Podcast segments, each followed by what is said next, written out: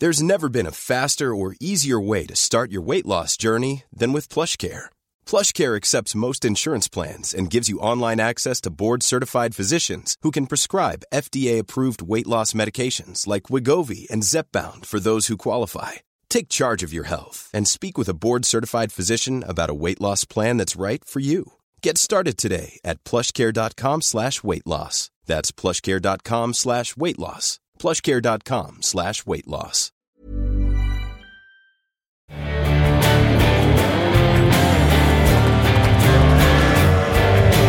Big Jim is wearing his heels. I remember when we were at training and the police used to turn up when we were mid training session, and then we'd see the police guy come in, and it, it was potluck. Yeah, but they were they were my mates, and uh, and they'd just come for a cup of coffee, as it happens. It was the wrong idea, uh, and when your gut in- instinct says don't do it, you shouldn't have done it, and then the cover up afterwards was probably the worst thing out there.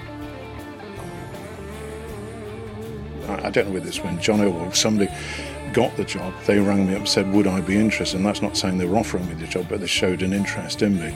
And I said no at the time.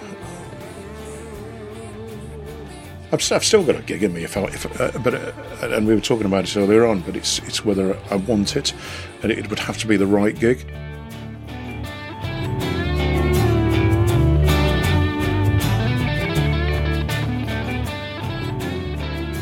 On this episode, I'm joined by the coach who gave me my first opportunity and my first contract.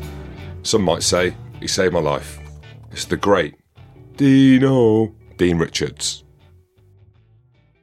Dino, Jim, we're here. Welcome to my office. How many times did you say that? to you quite to often. me. Yeah, I quite know. often You actually. Get in my office. Well, there's never never a get in my office. It's uh, welcome to, to, to the office, Jim, again, and uh, take a seat and uh, and pick a window.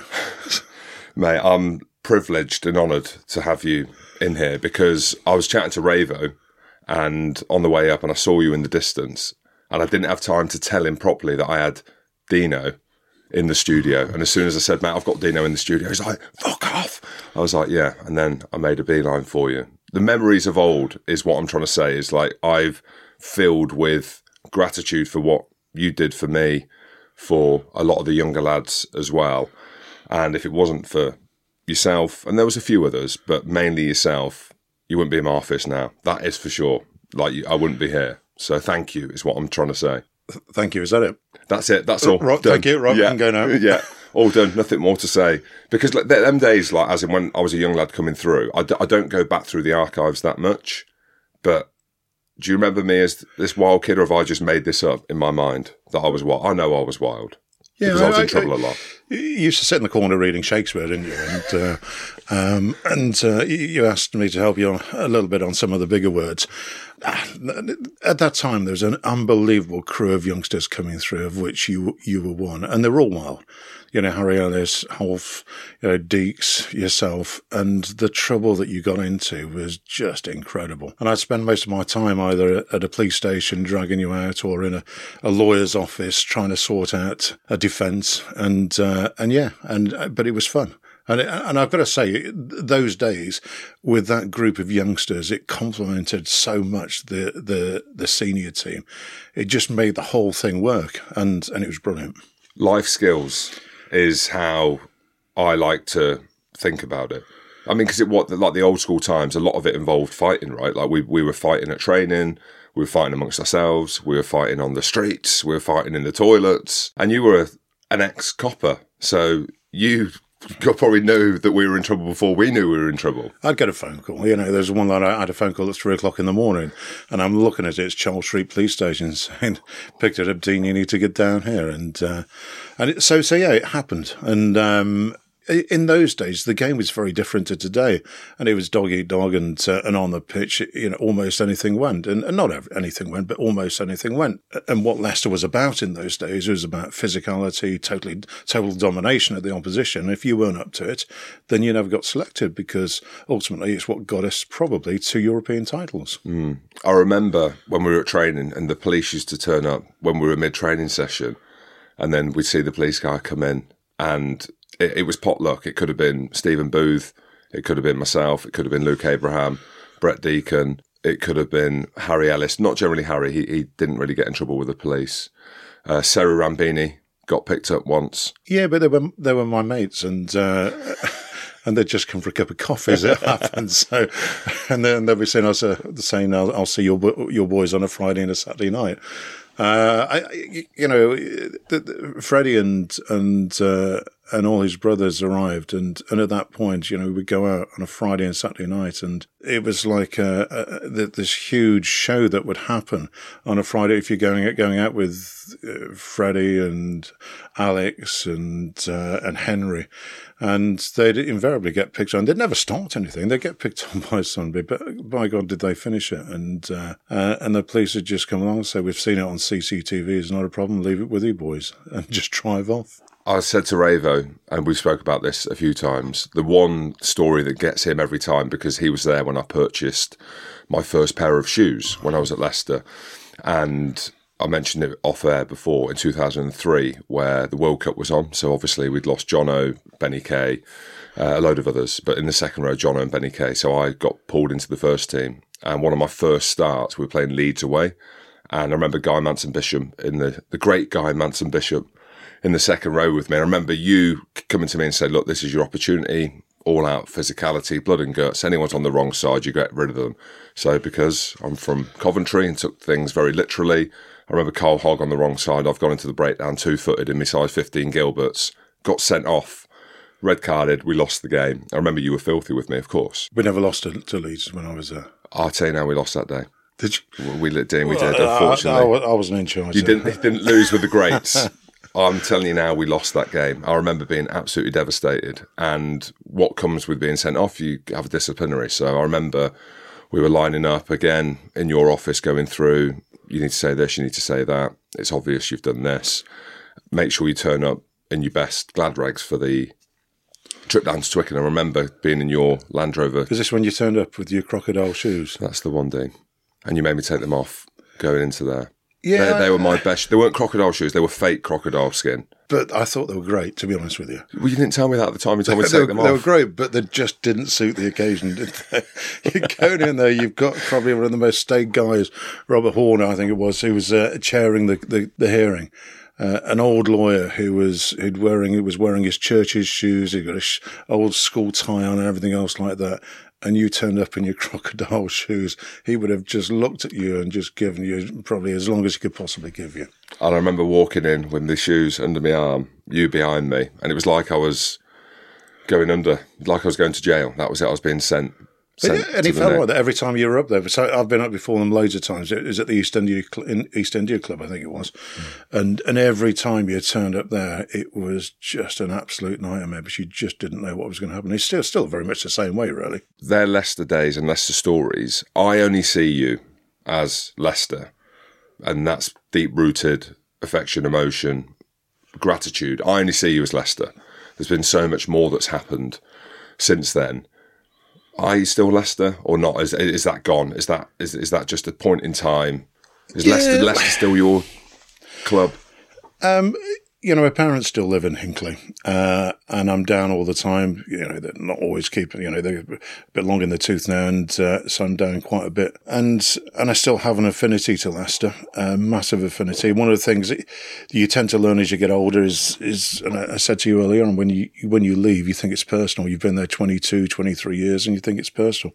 Actually, but what you you do learn is that any decision that is ever made in that sort of situation, it's never a personal decision. They make the people who make it make it for what they think is the, the, the better of the club, and and it, but it just takes you a little while to over, overcome it. And and I sort of got over that, I think, reasonably quickly. But I don't think they realise that I am over it, and Hmm. uh, and actually have a, a you know a strong affection for the club. I really do, and it's one of the first first names that I look for on the, the score sheets every week. Because you had a bar there. It was Dino's bar. We wrecked it every time we went into there. Trashed the place. Free drinks, if you can say that. Yeah, the three three legged races always started or ended there or whatever. So yeah, But they took the name away. Or did, was that your choice or their Uh, choice? yeah, well, yeah. I mean, the guy that negotiated the severance package and everything, he, he uh, at, at the twelfth hour decided to slip in that they could use my um, my name, my image, and everything else forever and a day. And uh, and uh, we'd gone through all the stuff. We'd sent off the contracts for for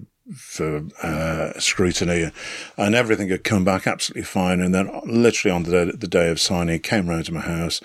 And uh, and he walked in and and he brought Ian Walker with him, the, the club accountant, and uh, and my mate had just popped round for a cup of coffee. So I said to him, "So whatever you do, just don't say anything. I'm just going to introduce you as Andy." And uh, David Clayton and Ian Walker turned up. They walked into the house, sat down. I said, "By the way, I've got a witness, Andy, who's uh, who's coming. Um, you you may have seen him uh, in in the city. He works in the city."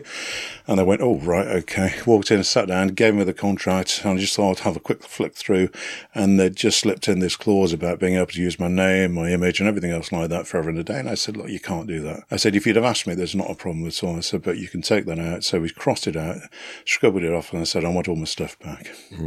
And, and all they had to do was be upfront about it, but they weren't, and that's that's how it happened, and uh, uh, which is a shame, really, because I hadn't got a problem with it at all.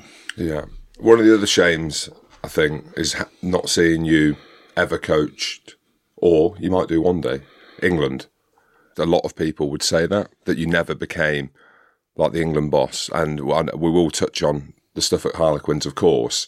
But was that the motivation? Was that the, the trajectory that being an England great, a Leicester legend, a Leicester coach with so much success? I don't always think that a, a good player becomes a good coach. I think sometimes you have to look at whether somebody's still got that hunger in the belly or not. And um, and although I had that, there's always that willingness to learn and to, to better yourself. And I, I and I do it in a very different way. I, I employ people who I think have got that and are, and are probably better coaches than me to challenge me in that way.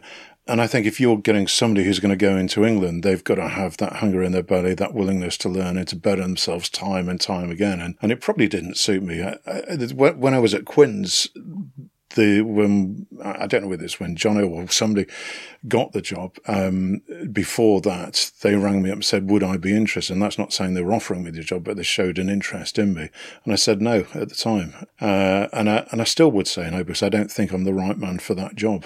Your coaching style was very different because you didn't really coach on the pitch. I always remember you were in the back office, and then whenever it kicked off, you were out. But you were like the brains of putting coaches together and putting that culture together. Is that right in saying? Yeah, I'm a facilitator. I, I, I loved making things happen. Um, you, you, watch the ebb and flow, the balance of, of the team, and uh, and you, you, see the mixed emotions. And it's like you say, you're getting sent off against Leeds. Well, you know that, that's fucking terrible for you. But at the same time, I think I think how can I work that for my best, you know, and for the club's better going forward. And and if it means that you're better at rocking or doing, you know, and you, you have to work on it, or what, or emotionally I can work on you to actually make you a better player, then then you, you, you do that. But you're looking for every sort of balance. You facilitate the the club being a better club, and you're putting in place processes and systems which you think you know, will will make the, the club improve and, and, and get as many victories as it possibly can, but and, under the parameters that you, you work under, like whether it be financial or, or whatever. Is anyone doing that kind of role now in the game? Uh, uh, because it's a it's a director of rugby, general manager. Um, because a lot you look at now, it's uh, I know the game's different now, especially in the Premiership. More than facilitators, a lot of the coaches are now on the pitch. Um, we could go through the archives. Alex Sanderson, uh, George Skivington, uh, Steve Borthwick is out there, like physically on the pitch, and that's what people perceive as like what the coaches do. I'm trying to think.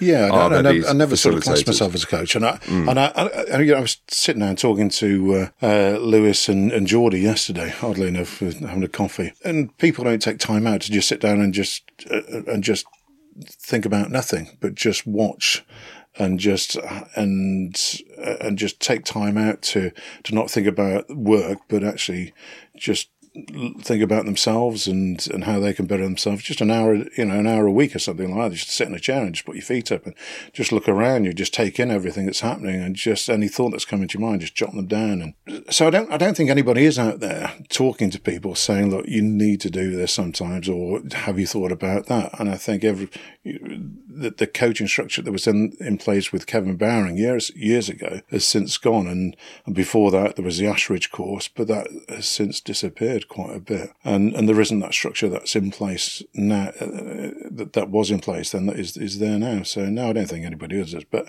but also I'm very different. You know, I was a policeman for 14 years and, and my outlook on life was very different to other people's as well. Mm. What do you think of the young coaches now? Do you think it's because, I mean, is it to do with finances in the game? Has there just been a, a natural organic shift? I think I think the game's changed massively, and I think this generation Z and everything else like that that you have is um, has caught a lot of the old old guard off guard, and and they don't understand the youngsters, and you've got to take time out to understand this gen- this new generation that's coming through, and, and it's a far far cry to what you know, to yourself and people like Backy, Jono, and, and that generation that that came through, and the, the new ones, the new boys coming through, are just very different. And it's understanding how to, to get the best out of them, to motivate them, and to push them in the right direction. And sometimes it's just using people of a similar age who understand them better to to get to, and to do that. I love how you said Gen Z.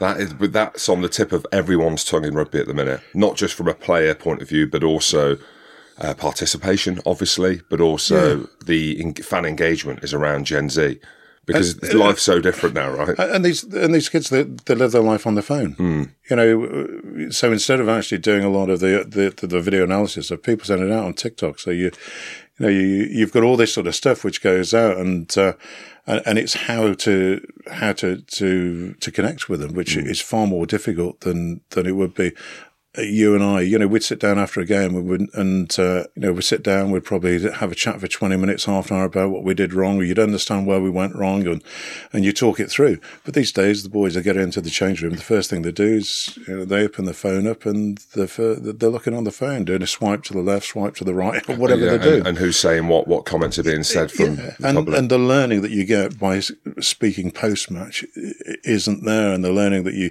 you get by sitting in a change room and talking through the game and training and everything isn't there like it was years ago, and that's just the way life has uh, has evolved. I think, and I'm happy to say this, being a dad now, father of 14, can you believe it? And watching my kids and watching society, watching schools. This isn't rugby, but I think society in society we're significantly softer than we, than we used to be, and maybe that this comes around the, the coaching techniques and I remember back in the day, not that it was right or it was wrong, not just you or whoever was at Leicester, whether it be Cockers or whatever coaches I had, it was rough, it was strict, it was black and white. Whereas now I chat to many coaches, some of my, my best mate coaches, and I said, like, what's the difference now? And he said it's uh, tiptoeing around. Yeah, there's, emotions. a lack of, there's a lack of resilience in the youngsters these days they, they, don't get the setbacks that we had years ago. And, you know, in the RFU partly to blame. You know, you look at the structure and, and you, you can't have a loser. You've got to have a winner. And, and that's not just the RFU. That's, you know, in, in all it's the life. schools as well. You know, everybody gets a medal. Uh, but, you know, when we were young, you know, there's one person who got a medal and, and that was the winner and everybody else was a loser. But you, you knew what you had to do to get up there. Mm. And these days it's very easy to get a medal because all you had to do is put on a pair of shoes and go out and compete. And then you got something, or a certificate at the end of the day. And it doesn't give you that sort of hierarchy that you sometimes need. And, and, and the, the, the playground, um, that playground sort of hierarchy just isn't, isn't there these days. Mm. Like having the self awareness. And again, it's great because you've been at the game, in the game for so long. And also of that older generation, the need to understand, to develop this yeah. Gen Z approach do you know what I mean? And understand that, well, this is what it is. I'm not stuck in my ways. Like I was chatting to Cockers, Richard Cockerill, we went, went out for a beer. How weird's this? In Edinburgh. So he lives in Edinburgh. I live in Edinburgh. Bizarre. Um, and I'm talking to him. I can feel there's still this, oh, and I love it. There's this deep rooted old school foundation that hasn't really broke yet. And, and he's happy, he's comfortable in that mold. But the fact that you said Gen Z, I'm like, knows, just said Gen Z. But you, you get on a, you know, I got on the tube in today, and uh, everybody, without exception, was on their phone. Nobody spoke to each other. Were you? Were you on your phone?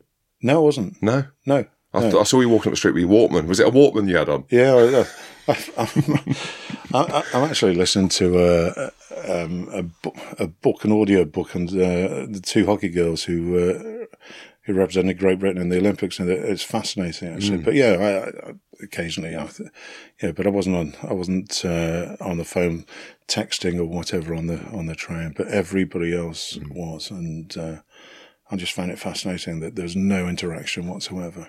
On that, then, what's the state of rugby in your mind with everything that's going on? And I say that because of society, we've just kind of gone off on a tangent and mentioned that, but rugby as a whole has changed both on the pitch, commercially. There's loads of issues. Look at the WRU at the minute.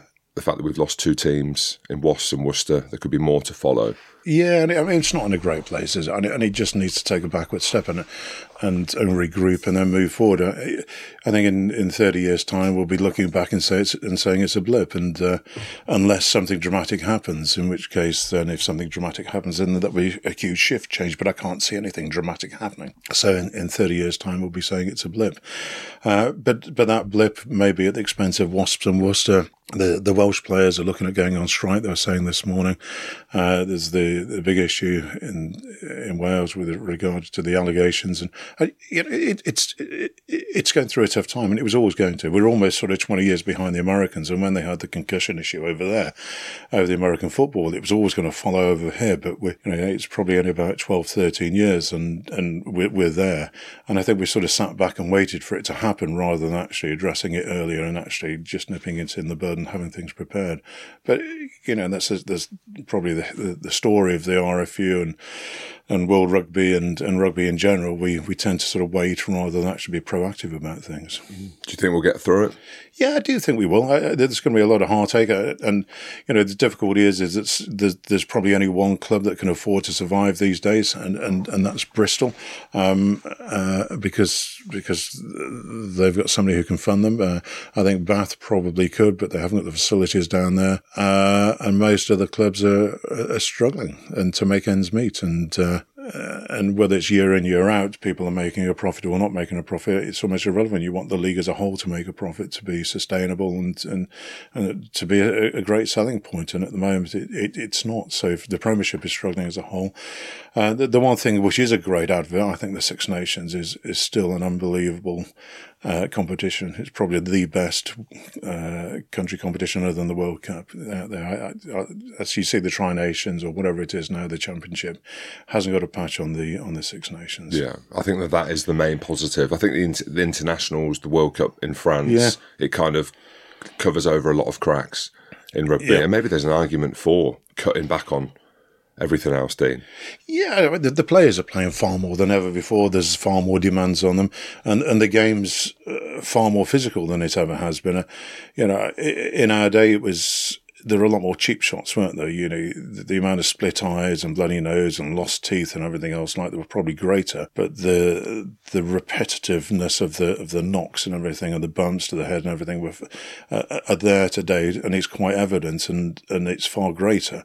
So you, the the care has to be there and has to be put in place, and and and and I think you know to be fair to World Rugby, they are putting it in place and they, it is happening, but probably five five ten years too late. Yeah, you referenced Bristol Bristol and Steve Lansdown there, and is it an open wallet, an open checkbook? I don't know, but one of the big things, and again, having spoke to a number of people in the game, Mark Evans, we were one of the great brains in rugby. Simon Cohen had him in the studio here. We're talking about the finances of the game. Where do you stand? Because you're at Newcastle for a while, and we know that Newcastle weren't throwing big checks around left, right, and centre. With rugby going down the route of having the likes of Steve Lansdowns who have got open wallets and investing in rugby like that and just letting them go off. And whoever they are, it could be five teams, could be six teams, could be 10 teams. I doubt it is. And being like, right, it, because there's a part of me, Dean, that I think that is the only way the club game will grow. Like in football, like in NFL, like in NBA, like in these big, big sports. Everything at the minute is cutting back, and we understand why. I understand the reasons why. But you're at Newcastle, where they cut back a lot. Yeah. Would um, you like to see it just If you want to invest, invest. Or are you happy with the salary caps and the reductions and, and everything that we've seen? I, I think that the, the thing that people have to understand is that there has to be sustainable. And, and one of the things that Semore and I discussed when I joined Newcastle was one of his, the, his raison d'etre, his reason for being there is that he wanted rugby to be in Newcastle, top flight rugby to be in Newcastle in 30 years' time. And and on the way, there'd be a bit of heartache and, uh, and we may get relegated, we may come back up and everything else like that. But that, that was his rationale for being there. And I think sometimes you can have somebody come in and throw a lot of money at a club for a very short period of time and then just walk away. And we've seen that at a number of clubs. And I think what you, you're trying to do is to, to, develop something whereby there is competition there you're getting a turnover of people who are winning the competition and and it's sustainable as well. And I think if you just allow somebody like Bristol or Bath or whatever to go ahead and spend 20 million as opposed to 5 million, you won't get that. You'll get the same winner year in, year out. And although Bristol will have probably 25, 30,000 people at the stadium, the other stadiums will be empty. But aren't we seeing that anyway with the higher spenders you, There's very rarely like an anomaly that comes through, like a Newcastle or a London Irish or a Worcester. But, but, but, but, London Irish will spend a little bit more than you think. Um, Bristol spend a little bit more than you think, but mm-hmm. don't necessarily get the rewards. So the anomalies are that, that, actually the money isn't necessarily the very true. It isn't necessarily the deciding factor. It's the quality of either the coaching or the recruitment or or the culture that put, people put in place. And and and for us, you know, we finished fourth on the on the second lowest budget in the league, and the lowest budget was London Welsh. Um, but the next year we got relegated, but we always knew that next year was going to be harder than that year because the expectations and we couldn't cash in anybody cold. But so, so it is, it is, you are capable of being competitive and we are capable of being competitive in Europe as well. You know, we, we don't do too badly on, on the size of the budgets compared to what the French, French offer as well. I forgot you finished fourth. I remember that. Yeah, and, then, and it was, like a, miracle, it was got... a miracle. We, you know, we, we got Sinoti, Sinoti and Nicky Goneva on the mm. wings. And, uh, was that, no, it wasn't the year we brought Goody in. No, that no. was, no, that was a different year, wasn't I it? think it could have been a few years before where he said yeah. he saved you. Yeah, in his dreams. Do you disagree? No, no. Listen, if Goody says that, then you know who am I to disagree with uh, with him? It was hilarious seeing him play for Newcastle. He was big at the time, wasn't he? Uh, as in in filling the jersey. Yeah, and then the stats, the GPS stats on on it on his sheet weren't particularly big. So uh, I think he moved about ten meters. Mm. Oh. but he was good. I mean, his class actually he came in his, and uh, and after the first game, he, he, played about forty minutes, forty five minutes or whatever, and he came off and he sat down. And He said, "Can I have a beer?" I'm gasping. I'm gasping. That's what I'd say. I. So we got him a beer. Yeah. Oh, it was good. I, I love Newcastle. Um, I, as a player, it was always a really tough place to go and play. But I think sport in Newcastle, they're hard. Like even now, look at the Newcastle team, albeit they don't have the success. I yeah. look at the pack, you know, with Carl Fearns in that, with Gary Graham, uh, Peterson in, in the pack. And, and some great youngsters coming through. Yeah. And they're all northern. Like yeah. northerners are hard, right? There, there is a difference. Yeah, and I don't know whether they're hard, but but you know, we, we, we have this, you know, our culture is based about being a true northerner and, and the true north, and um, and yeah, there's an expectation that you, you look back at the heritage of the place, which was all about shipbuilding, coal mining, and, and manual labour the local people there are, are, very straightforward. They'll still get down to the to the working men's club on a on a on a on a, on a Sunday uh, Sunday at midday and, and expect the food on the table at two o'clock. But but there's nothing wrong with that, and it's you know, but it's very very sort of working class and in your face and. And that's what it is, and it's absolutely brilliant. It's a nice place to, to, to be brought up and to live, knowing full well that the, the people are just the the salt of the, the earth, and there's there's no quarter given. They they'll fight for every inch, and uh, yeah, it's it's great. Always say you know when you've met a northerner by shaking his or her hand. It's a, it's just harder. Just there's like a harder hand. Just feels.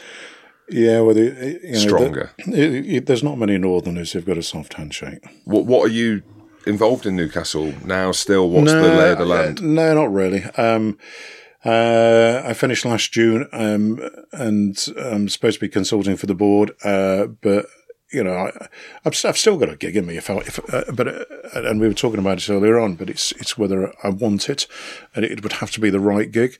And um, and I'd taken Newcastle as far as we could go, and I'd still had a year left on my contract, and decided not to to, to take that up. And uh, it was time. The time was right for Dave to take the reins, and so st- I stepped back. And and I think he's done well. But you know, with all the processes in place, you it's never the next year; it's the year after that where you see you know how things will will develop in the club going forward, how you know how things will move on move on, and and so you know I'm sort of interested to see what happens next year rather than this year. Is there an appetite at Newcastle to push on? There are rumours out there that the money potentially is going to dry up, or they're going to be quite happy to see uh, this talk of the two 10 league teams where you've got 10 teams, which won't include Newcastle, and then Newcastle would potentially drop into the next league that has been spoken about to try and make things, I suppose, commercially easier for teams and change the format of what Premiership rugby looks like. I, I think you have to go back to what I said before about sustainability and you know, Semore won't be there forever. And God forbid that next week he, he crossed the road and got run over. You know, you have to make sure that we, we can survive without him. And, and that's ultimately what's happening. And, and that sustainability, if it's a short term pain, which it will be potentially, then it'll be for a long term gain.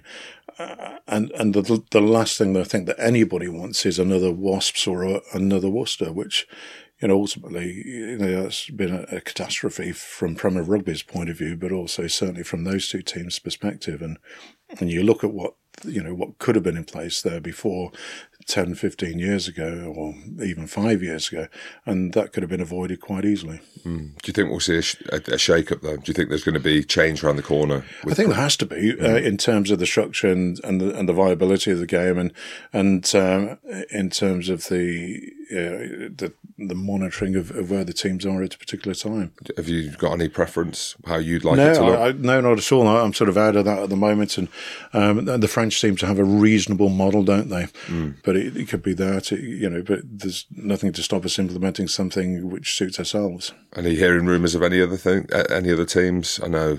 No, not, not not at all. You know, I, I, you'd have probably turned around and said there was probably about half a dozen teams up for sale this time last year. Mm. I, I, I don't think people understand how big an impact COVID, COVID had on, on the whole industry as a whole. Uh, I think it was absolutely massive. And, uh, and then with DCMS then bringing back in, uh, or trying to claw back all the all the money they put in. It's it's been it's been pretty hard for all the clubs. Mm. If Newcastle wanted to invest, would you have stayed? I'm not saying that that's why you've left, but if there was a huge appetite for them to be the, in the top four every season to compete, not in the Challenge Cup but in the Champions Cup.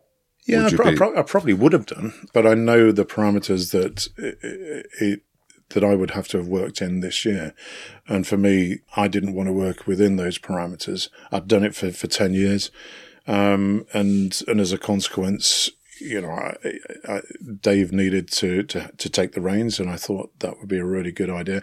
There's other good coaches within the team, and it just you know the succession planning was there, and and I I could do without that. Mm. So, so I was quite happy letting that happen. Ready to pop the question? The jewelers at BlueNile.com have got sparkle down to a science with beautiful lab grown diamonds worthy of your most brilliant moments. Their lab grown diamonds are independently graded and guaranteed identical to natural diamonds, and they're ready to ship to your door. Go to Bluenile.com and use promo code LISTEN to get $50 off your purchase of $500 or more. That's code LISTEN at Bluenile.com for $50 off. Bluenile.com code LISTEN. Hey, it's Danny Pellegrino from Everything Iconic. Ready to upgrade your style game without blowing your budget? Check out Quince. They've got all the good stuff shirts and polos, activewear, and fine leather goods, all at 50 to 80% less than other high end brands. And the best part? They're all about safe, ethical, and responsible manufacturing. Get that luxury vibe without the luxury price tag. Hit up quince.com slash upgrade for free shipping and 365 day returns on your next order. That's quince.com slash upgrade.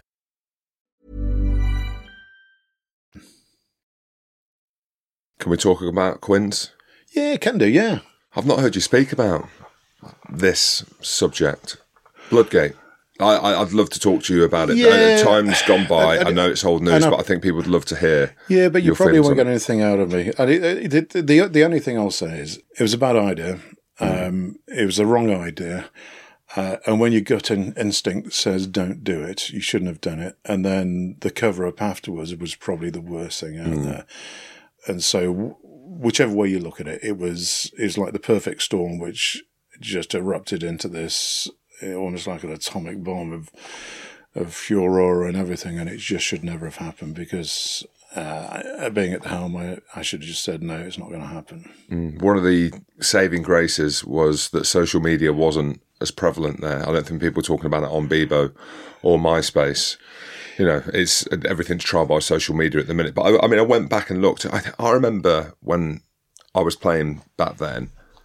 uh, I remember being a thing, but I also knew that many other teams were doing it, so I didn't really see it as a as a thing. Which Yeah, but it's irrelevant, isn't it? Uh, you know, you have a choice whether to do it or not, and and we as a team and I sort of sanctioned it and, and allowed it to happen and or and, and was part of it and I shouldn't have done and as I said earlier on your gut instinct is to say no and uh, and you should always follow your gut in- instinct in situations like that. And and that was probably you know one of the biggest regrets of my sort of coach well probably the biggest regret of my coaching career how that unfolded and and everything. But you know that's life. You've got to learn from it and I've learned a huge amount from it. I wouldn't say you know I've got uh, well, you do have regrets, but you know, in your time out, you you you you learn to do other things and survive in a different way. And uh, so, yeah, it was very different. do you had a three year stand down period? Was that Yeah, Was, do, was yeah. it was it three years? It was three years. And what did years, you do during them three years? Oh, I spoke at a few dinners. Um, uh, did a bit of uh, introducing for for an insurance company, Bollingtons. Uh, very kindly took me on, and uh, and I turned my hand to anything. And and it, and it was fascinating that. First of all, the, the furor surrounding Bloodgate. Because, uh, you know, on the, on the day that I got uh, I got sentenced, I think it was the day I got sentenced. It was the same day that the guy who'd blown up, allegedly blown up the, the Lockerbie bomb, was released from from jail. Yeah. and and I got two front, you know, the front page and the inside page of the of every daily, and this guy was probably three or four, and um, three or four pages in, and and the, the the you know the significance of one versus the other. One's a sporting thing versus you know people's lives. It's it's amazing, you know, or it goes to show what a sporting nation we still are, I suppose, and the importance to us. Yeah. Do you think that cost you opportunities at England? I was never going to look at England anyway. So, uh, but uh, um, opportunities in terms of Quins, but you know, we'd finished second that year, uh, and it took them a year to regroup, and then they finished first. You know, two years after that. So. Yeah, a little bit in terms of lost time for Quins as a, as a team, and, and the disappointment of of and the trauma that a lot of the people went through who were there uh, for that following season. Uh, but at the same time, it probably made them the boys a lot closer, which I think was a is a good thing. So If if if you can have a good thing that comes out of it or a positive, so so yeah. Um, you know, for me, it, you know, it's a learning curve, and you learn from it. And would I do it again? Definitely not. I think from the outside, looking into that, but also the Saracen stuff that happened, and whether people like this or not, especially where we are in life now, is drama builds drama and builds a Yeah, story, builds totally. a narrative, and builds profile around it. Like, Yeah. and good or bad. Look, You know, we always said as young lads, if you get in the paper, then uh, that's a good, regardless of what it There's- is. There's no such, news, such thing as bad news, Yeah, there? So, exactly. So yeah. that there is a part of that, and I know you've never really sp- spoke about it. It's different for me speaking about Bloodgate or Saracens because it never affected me in any way, both financially, uh, emotionally. My life wasn't affected, but I know there's a lot of people involved in both of them situations. When I speak about it tongue in cheek, there'll be Yeah. so deep rooted hurt. It's changed changed their lives. Yeah, it, will have done, but your life changes direction all the time, and and it's you know you you you experience different things all the time.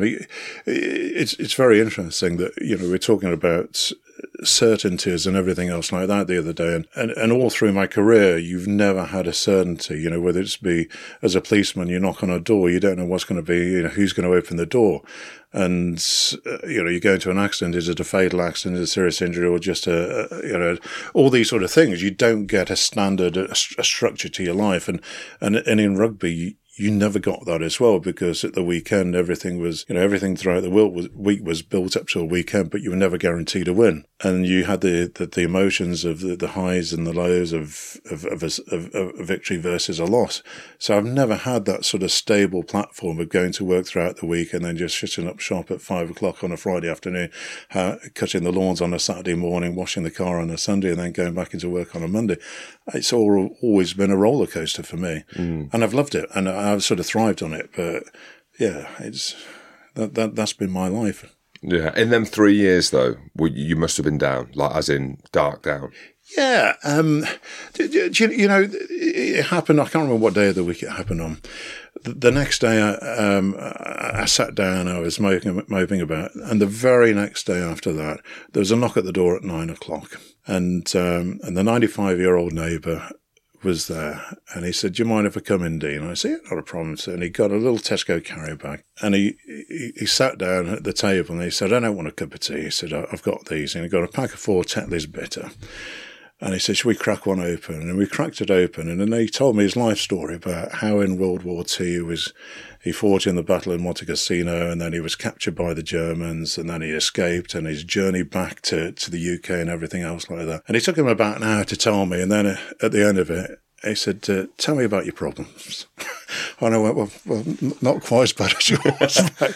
and it, and when you, you think about it, and and and you put things into perspective, you, you, know, my problems were nowhere near as bad as his, and his, his experiences and uh, difficult experiences far exceeded anything that I've come across. And he just, he just sat down there and just said, look, whatever you do going forward, you know, just keep your chin up and you'll come out the other side. And, you know, sure enough, you do. You're telling me you didn't wake up the next day having drank a can of Tetley's that was probably warm without a headache and without feeling if I'd had 21, I probably would have done. Absolutely. What do you make of England at the minute?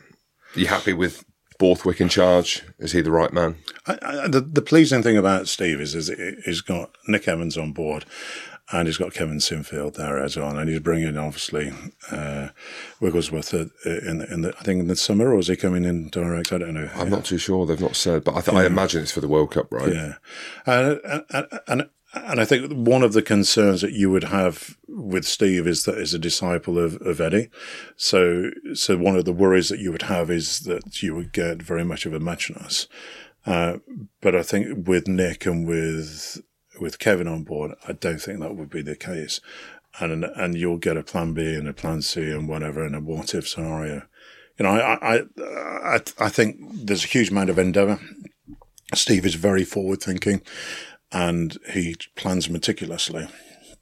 And you can see that already. And I think the more access he has to the players, the better you'll see them perform. So I'm quite quite confident. There seems to be a real lack of atmosphere at Twickenham. I, I, was there for the Scotland game, and we know that England got beat by Scotland. I watched the Italy game on TV, and it just feels like the public have fallen out of love with the team. I don't no. think it would take much for them to fall back in love. You know, when, when Mitchell scored, I was there at the weekend, and when Mitchell scored that try at the weekend, you know, the crowd were delighted. Mm. Uh, it's just that the four tries prior to that, one was a penalty try, and three were, were driving lineouts or driving balls. And, and you, it, it's that ability to be able to make the most of what you've got and, and, and plan ahead. It, you know, one of the one of the I, said the Six Nations is fantastic. I think it is. one of the, the, the shining lights for me has been the way Ireland have played over the last twelve months or the last fifteen months, and I think Andy Farrell has taken them from being uh, a good team under under Schmidt to being, I think, an, an incredibly well drilled, precise uh, team which has got clear objectives and a clear attacking strategy. You know, their first try at the weekend, you know, from a from a I think it was a goal line punt or kick out, you know, to understand where their prop's going to be when you attack this area and then to, to actually just play that inside ball with somebody attacking that, you know, the preparation, the vision to actually understand how they set up and whatever I don't see other teams looking at that in, in, as much detail, but I know Andy and, and the Irish have done, and that was a clear, obviously a clear uh, strategy to play that if there was a goal line dropout, yeah. and they went down the middle of the park and and they're, so precise in everything they do. And I think Johnny Sexton adds, you know, a huge amount to that, as does Conor Murray. But at the same time, there's no reason why we couldn't have that same precision and understanding and, and probably ambition to play, which I think with Kevin and with with Nick Evans, you'll get that. Yeah, one thing I found interesting and I was intrigued was watching the anthems and Johnny Sexton, who, as we know, is one of the most capped players, was crying during the anthem. I don't know if you're aware that Andy Farrell went through the archives, not of rugby, of the landscape of Ireland as a country, Ireland, Northern Ireland. Brian O'Driscoll came in and spoke about the shoulder to shoulder documentary, and they had speakers come in to talk about the heritage. And not that you don't expect stuff like that to happen, but the fact that they've got France at the weekend, biggest game, one versus two, all eyes are on it. There was a huge influence put on the history and everything and the emotion. I just think that being that emotionally aware as a coach. Yeah, and, and, uh, and I've, I've got a huge amount of time having seen what he's put together in a short space of time for, for Ireland. I like his attacking philosophy. I like the the understanding that he has of where to attack and how to to, to, to structure it. I, I think he's done incredibly well. Uh, and I, and I think everybody says the Irish have a habit of, of peaking a year before the World Cup, but, but they're not. They're, I think they're getting better and better. And their understanding of how and when to attack, and I, I think they're just improving all the time. Yeah. But but that's not to say that England won't beat them last game of the Six Nations because I think it's going to be a hell of a game. That's you're so loyal. I can't see England beating Ireland on in Paddy's weekend, and they're on for the Grand Slam. Anything could happen. I don't know. I don't know if if England are at that point yet. But one thing that really interested me, I did ITV for the because you've been Scottish. I'm Scot- Scotland. Is it weird that I'm Scottish or not? Yeah, which part of you is Scottish? I'm half. Quarter, quarter English and quarter Chinese. I'm actually just as Chinese as I am English. Is that not crazy or not? I don't know if you believe me or not. Uh, I, I do believe you, yeah. You, you see me as English, don't you? I see you as English. That's the problem. You're a Covskin, right? You, you see, my, my mother was born in Coventry. Sorry, sorry, she was born in Scotland, brought up in Coventry.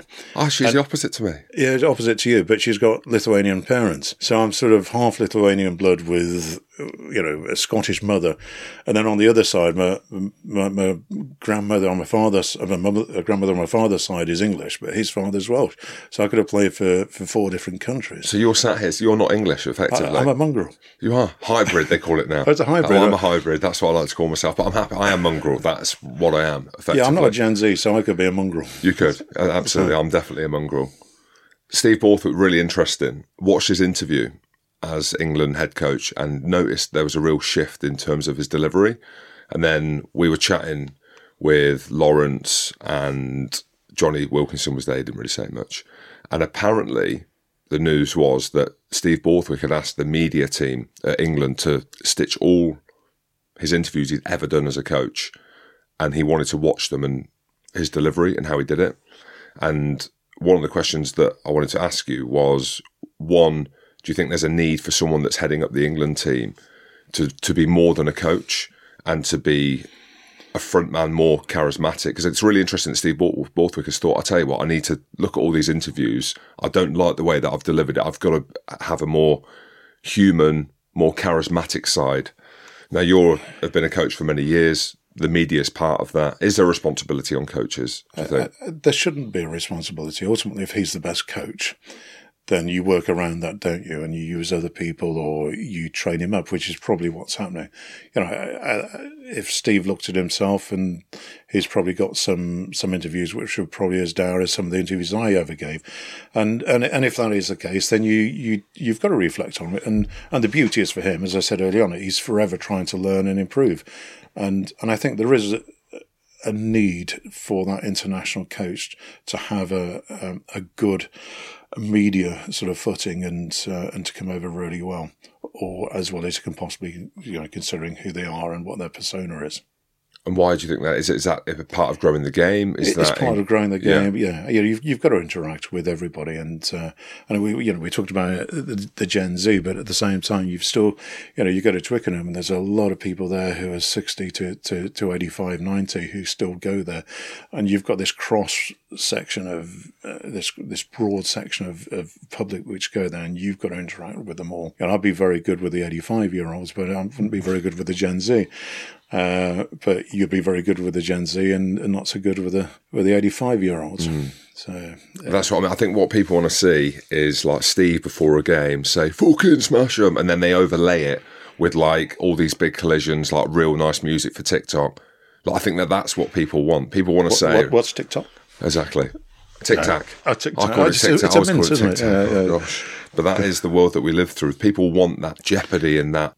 And, and but it sells games. Yeah. And, and it sells interest. And, uh, you know, whether it be TikTok or, or whatever it is, you know, uh, uh, Instagram, you know, all these things which, which give you that, uh, that media platform to get out there and sell, sell Twickenham, sell the team and sell an interest, then it, you've got to, you've got to exploit it. And, and with that goes, you know, the education of the, of the head coach to, to promote himself in a better, in the best way he possibly can. He knows that, and and that's why he's doing what he's doing. I think that's great. I think having that emotional Yeah, intelligence oh, totally. and the desire to do it Yeah, is totally. brilliant. Because I, interviewed Sam Tomkins from for this show as well, and Rugby League are going through a similar thing, probably worse in terms of the profile and the participation and the interest. They had a World Cup last year. I didn't even know it was on until I interviewed Sam and we were talking about it. And one thing he said was like he would love to see coaches before a game and say we should beat this team by 50 they're rubbish.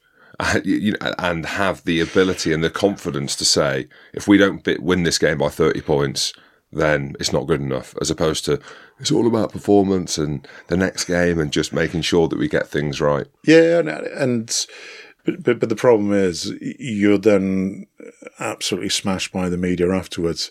You know, you, you're lining yourself up for, for people to and say, "Well, he was just overconfident, wasn't he?" And you can see it in his voice, and, and and actually nobody likes to be criticised and and lined up like that, and you you're shooting yourself in the foot. If if the I think if the media are a little bit um, less likely to jump on somebody as quickly, and, and that's social media as well as you know the tabloids or whatever, then I I think you probably get a lot more people saying that. one of the things I'm disappointed with from what I'm hearing is that Ireland have started the process and then other teams have followed that they've closed the door to Netflix. So there was this big talk of Netflix coming in doing a series and it's got to a point where it's such a big year for Ireland, right? That anything, any distraction they don't want. And Johnny Sexton apparently, allegedly, but I think it's happened, have said they don't want to open the door to Netflix into the, the team meetings, the selection, the tactical part of it. And then England have followed suit, I think. And then what happens is it's a knock on effect, right? If you were head coach going into a World Cup, would you Oh, I, uh, to I open think the that, I think there's certain things which are sacrosanct, and and one of those is team meetings, and you know there's certain areas that you certain things that you can bring them in and allow them come into, but but you've got to be quite specific about it. And there's areas whereby players would feel uncomfortable. If if one player feels uncomfortable and doesn't want a voice his opinion because there's there's a camera there, then it's had an adverse effect already. So you've got to have uh, you've got to have somebody who monitors that and actually say yes and no to, to various things. And if that is in a team meeting, there's point blank, there's, there'll be no cameras in a team meeting, then so be it. I think it's this is the Gen Z in me. Yeah. I, I just think there needs to be a massive shift in terms of just understanding. Uh, yes, Ireland want to win a World Cup and they want to do something in the World Cup, but I just think it's so much bigger. Look at Drive to Survive. I don't know if you've seen any of that in Formula One. They got huge pushback from some of the drivers. Lewis Hamilton wasn't interested at all. Didn't it's fascinating, feature. and it's fascinating, isn't it? Mm. You, you know, for somebody like myself and yourself watching that, it's fascinating. Yeah, look what it's done for the sport. Yeah, it's absolutely brilliant. And, and and I think there will there'll come a time whereby we we do become far more accustomed to having them there. And I think you'll find that the 19, 20, 21 year olds, because everything is on their phones and everything else, and they're constantly videoing, uh, they won't think twice about it. But certainly for the older lags, they understand that actually if one person or two you know, uh, uh, who are 29, 30, 31, who struggle to actually and don't want to voice their opinions or have concerns about it, then it just takes one person. And I think the right decision is made, but it won't stop it going forward, I don't think. Ultimately, it will happen. Yeah, maybe the organic Yeah. shift.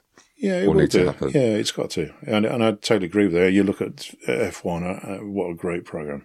Well, it's just shifted, hasn't it? Yeah. The, the interest from younger Yeah. people, again, the online, the, the clips that you get. Danny Ricciardo, Not even a, well, he's a great driver, but he's not the best. But- MotoGP, have you seen the MotoGP one? Oh, Well, that's brilliant as Yeah. well. So, yeah, and you, you've got to have that. Creates that interest, which, and, and you will get it in, but it, it'll take a little bit of time, I think. which is good that we're on that path, I suppose. What about Martin Johnson, Jono? One of the biggest shames is that one of the greatest players of any generation, the hardest leaders, England captain, World Cup, lifted the World Cup, hasn't got himself back into rugby. I, I think it's criminal. I, I, you know, you'd sit in a game, sorry, after a game in a change room, and you'd say, "Right, boys, you know, what do you think about today?" Or even at half time, you'd say, "How are we going?" And you'd have a list of probably about six, seven points, and you think which are the three most, you know, most important points that you're going to come.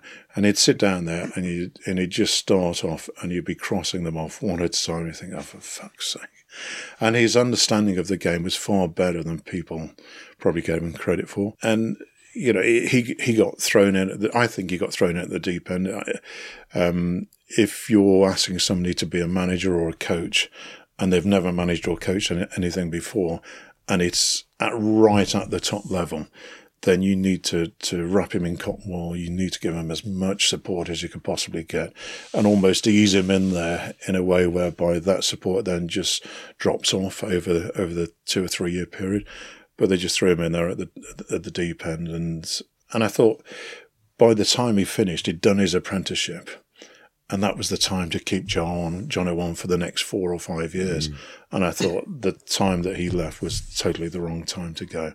And and, and actually, you have to question the, the point of appointing somebody without the experience that he got. And, and then not giving him the support that he really needed. And he may have been resistant to it, I don't know. Uh, but at the same time, it's irrelevant because you put it there and then he can pull on the, all the resources he possibly needs and somebody could be there to help him. But it didn't seem that he had that, that pull of resources available to him that you probably would have wanted in that position. Yeah, it was a real shame. It was because it, I think, from the outside looking in, is he probably expected a similar thing to the 2003 World Cup where it was player led.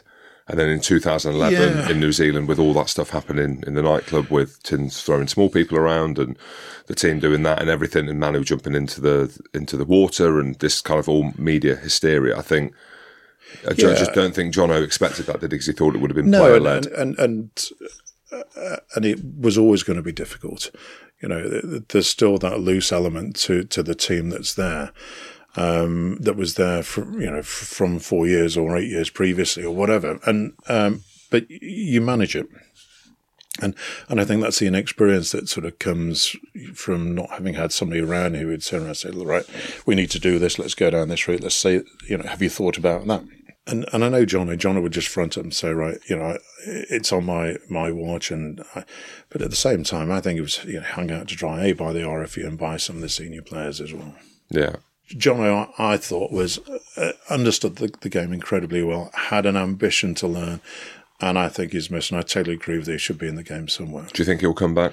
I, I don't know. I don't. I, I, you know, you, you get you can get burnt by all these the things that happen, and and it, and it would have hurt him, uh, his hurt his pride as you know the, the, the Bloodgate stuff did with me, and and uh, and the thing that got me back into the game was uh, watching the kids play it, at the weekend because for for eighteen months, two years, I, I couldn't give a toss about the game. But uh, you know, watching my kids play at the weekend, it made me realise how much I loved the game, and you know, and I, I think he hasn't lost the love for the game. I know that. Uh, and you can see it the way that he commentates and everything else like that. Uh, But it's just a shame that he's not involved. And I hope that at some stage or another he does get back involved, even if it's it's just purely at board level to give a different perspective. And you're desperate to get back in, or not desperate? You're waiting? I know we touched on it earlier. Are you waiting for the right opportunity? What would be the dream opportunity? Dream opportunity um,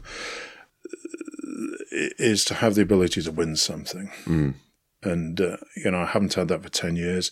And that's not, you know, my, my the, the vision that I bought into, I totally understood that. And we did as well as we could do with the money that we had available, but with the vision being that Newcastle will be there in 30 years' time. But, you know, if, if I was going to buy into something, it would have to be the the vision and the dream would have to be the right dream, and it may be to win something. It may be another another dream or vision which I'd have to buy into, but it's one which I think is just you know is the right dream. Is that anywhere or It could be anywhere, yeah. Yeah. You know, I, I don't mind traveling, I, and you know, I don't mind traveling at all. I, I'd look uh, throughout the world. Well, I'm definitely sure there'll be an opportunity there for the great Dean Richards. But before you go, because this is topical in the world that I'm in, so I'm involved with uh, World Rugby, believe it or not. I'm content creative director. And one of the conversations that we're having. Sorry, you what? I know, content and creative director. I put the director bit on there just because it sounds so, So, much so cooler. what does that mean? That means that my ambitions are turning into reality. So I'm really keen to grow the game of rugby. Right. Right. So for the, the, the younger generation, I'm all for the Netflix doc. Yep. I've been on this journey already by doing a podcast, by working for Rugby Pass, telling the stories of some of the most amazing human beings playing one of the most physical and difficult sports on the planet, right? So I'm really keen to drive the game forward. And World Rugby have seen an opportunity with myself, having done what I've done before in terms of interviewing people, all walks of life, all ages, uh, all different backgrounds. They also need and they see the need for cross collaborations with other sports, with food, with lifestyle, uh, with music, all these different things. So I have these ideas about how we do it, whether it be in the sevens, whether it be in the World Cup, Australia. And you get paid for that? Apparently so. I haven't been paid yet. So no, I haven't full time. They've taken me in full time, which is amazing. I know I've not told you that. It's a big announcement. I've not told anyone. It's a big announcement today.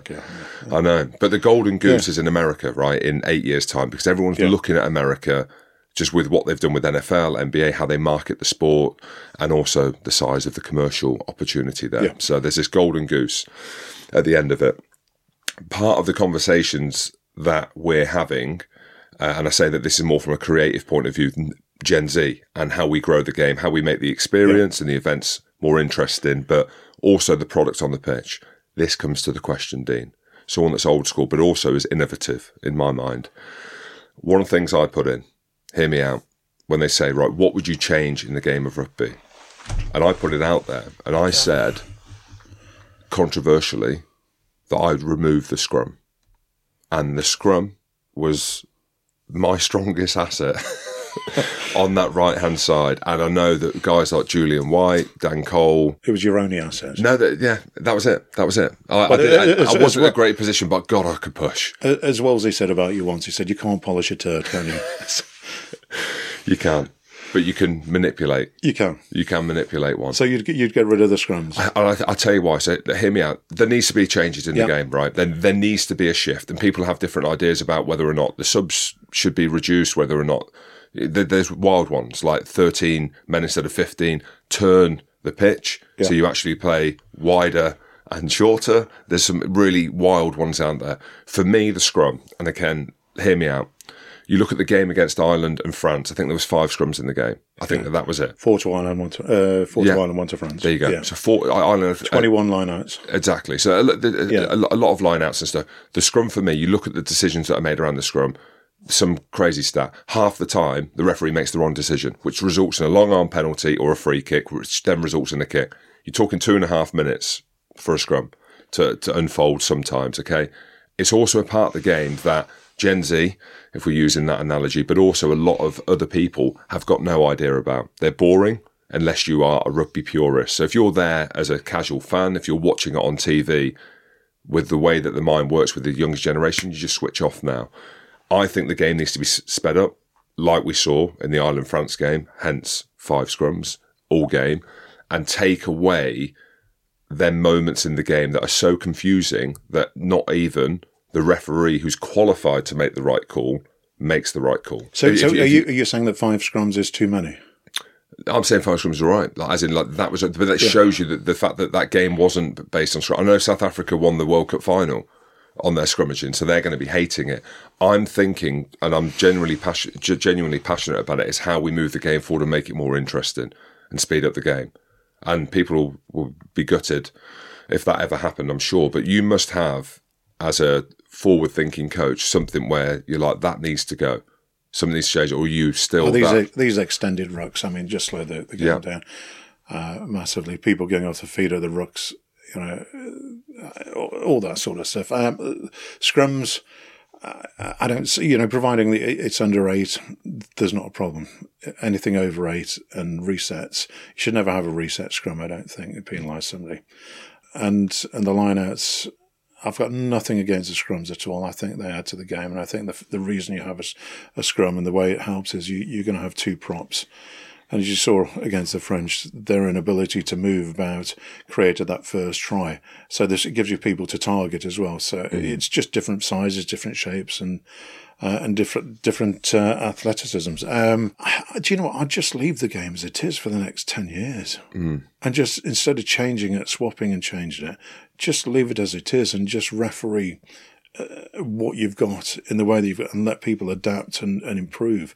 But at the moment, things change and then you get so many people who change their, their, their beliefs and their ideas based around what's happening. And, and then it changes again and you, you change your belief and your, your attacking structure and your defensive structure instead of actually understanding actually for the next 10 years, you know, we've got the ability to attack here, here and here. Mm and defenses will work it out. But then you you've got you know based on that on that structure, the, then still the ability to change again. But then you you don't because everything changes. You're a purist, though. That's why. Yeah, and and and you, and, you which know, is which is great.